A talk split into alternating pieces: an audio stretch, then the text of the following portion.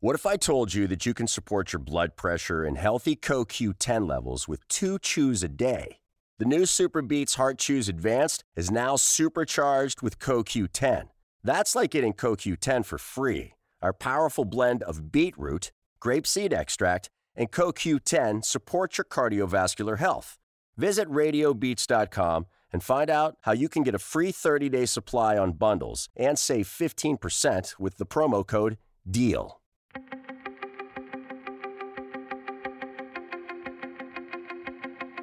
Temas importantes, historias poderosas, voces auténticas. Les habla Jorge Ramos y esto es Contrapoder. Bienvenidos al podcast. Déjeme hacerle dos preguntas. ¿Qué harías para escapar de un régimen totalitario? La otra pregunta es, ¿qué sacrificios harías para salvar a tus hijos? Esta es la pregunta que se plantea el escritor y periodista cubano Armando Correa en su nueva novela La viajera nocturna. Armando huyó de Cuba en 1991, tiene tres hijos, hasta hace poco fue el editor de la exitosa revista People en español y esta semana quería platicar con él no solo de su libro, sino también del impacto de la última canción de Shakira.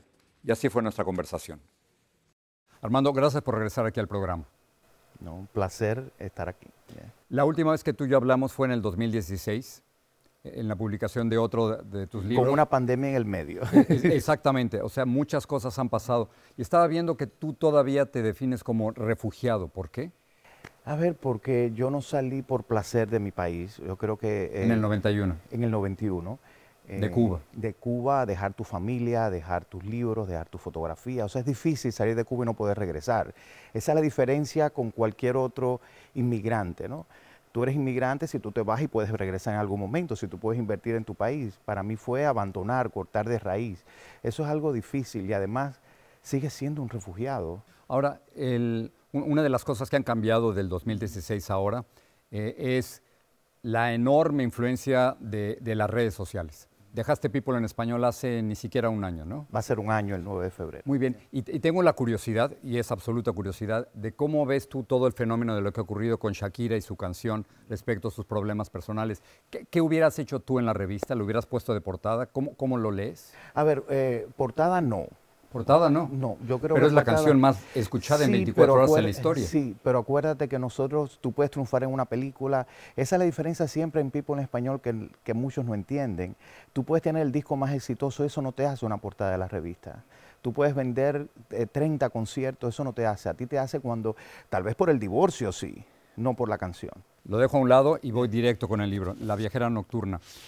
Hay cuatro mujeres maravillosas, fuertes como pocas, ¿no? Eh, Ali en Alemania, Lilith en Cuba, Nadine en Berlín y luego Luna. ¿Cómo, ¿Por qué centrar tu historia en cuatro mujeres? A ver, yo, yo crecí en un matriarcado y, yo creo que eso me ha influenciado. Explícame eso, ¿quiénes, eran las jefas? Eh, mi mamá se divorció de mi papá, eh, estamos hablando a principios de los 60, yo tenía dos años y medio, porque mi mamá quería ser ingeniera, mi papá era ingeniero, eh, ella quería estudiar y en esa época la mujer debía quedarse con los hijos. Pero mi mamá fue brillante en la escuela. Yo crecí con mi madre, que se hizo ingeniero mecánico. Olvídate hacerse ingeniera mecánica al principio de la revolución. Mi abuela, que fue la primera mujer que se divorció en Guantánamo, estamos hablando de la década del 20, 30. O sea, mujeres muy fuertes. Mujeres fuertes. Mi hermana, que también estudió en la universidad, mis primas. Entonces yo viví en, este, en estas mujeres donde recuerdo cuando mi mamá se divorció y eso para mí era muy avanzado en esa época. Yo me divorcio, si tú le quieres dar dinero a los niños es tu problema, yo mantengo a mis hijos y yo puedo mantenerme sola. Y mi mamá todavía no se había graduado de la universidad, pero vive en un mundo donde las mujeres trazan su destino. Quiero preguntarte uno de los personajes maravillosos, Lilith, que lo comentábamos antes de empezar la entrevista.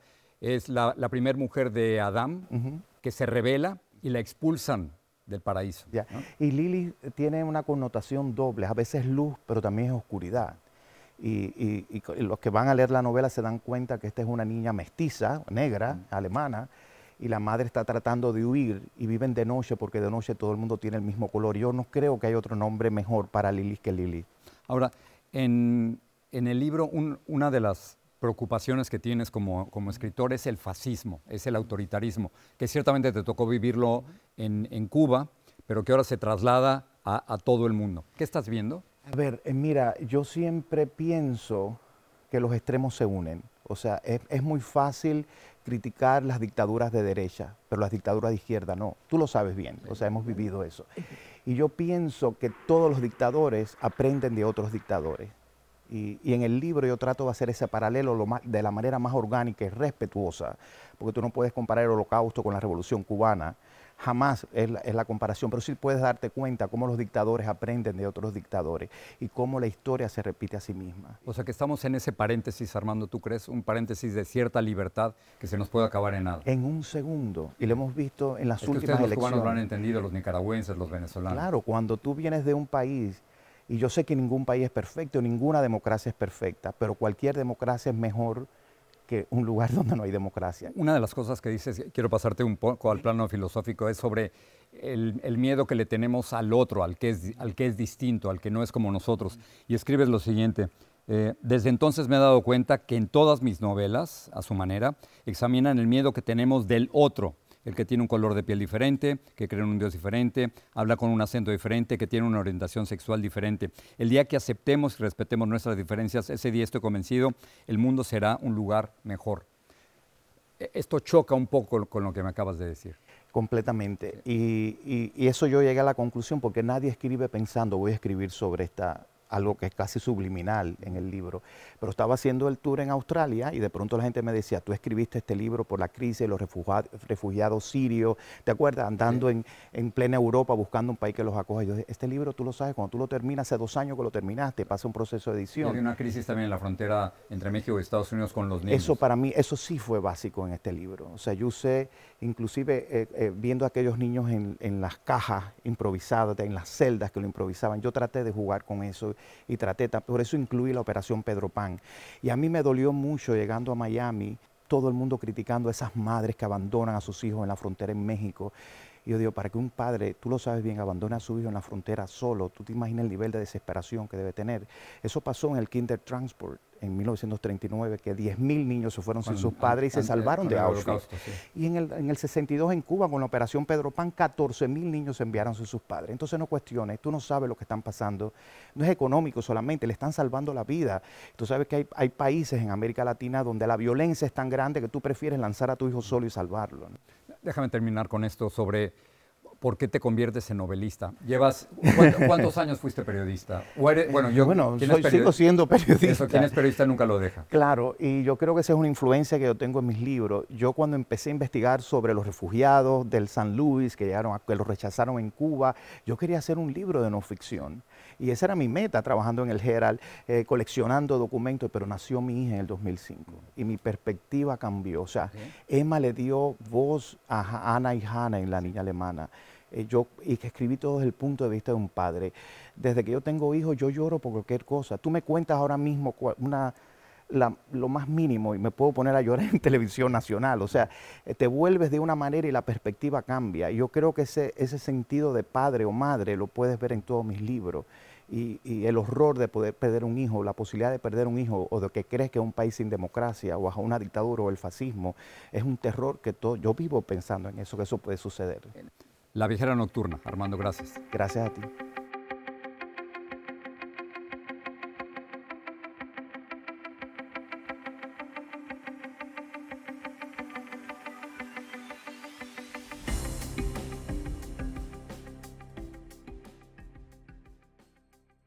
Save big money on plant protection supplies. Now at Menards. Defend your garden with Triazicide Insect Killer. Its fast acting formula protects lawns, vegetables, and many other plants. It kills more than 260 insects by contact, above and below ground. Choose from ready to spray, concentrate, or granular. Save big money on Triazicide Insect Killer at Menards. And check out our weekly flyer on menards.com for all the great deals happening now. Save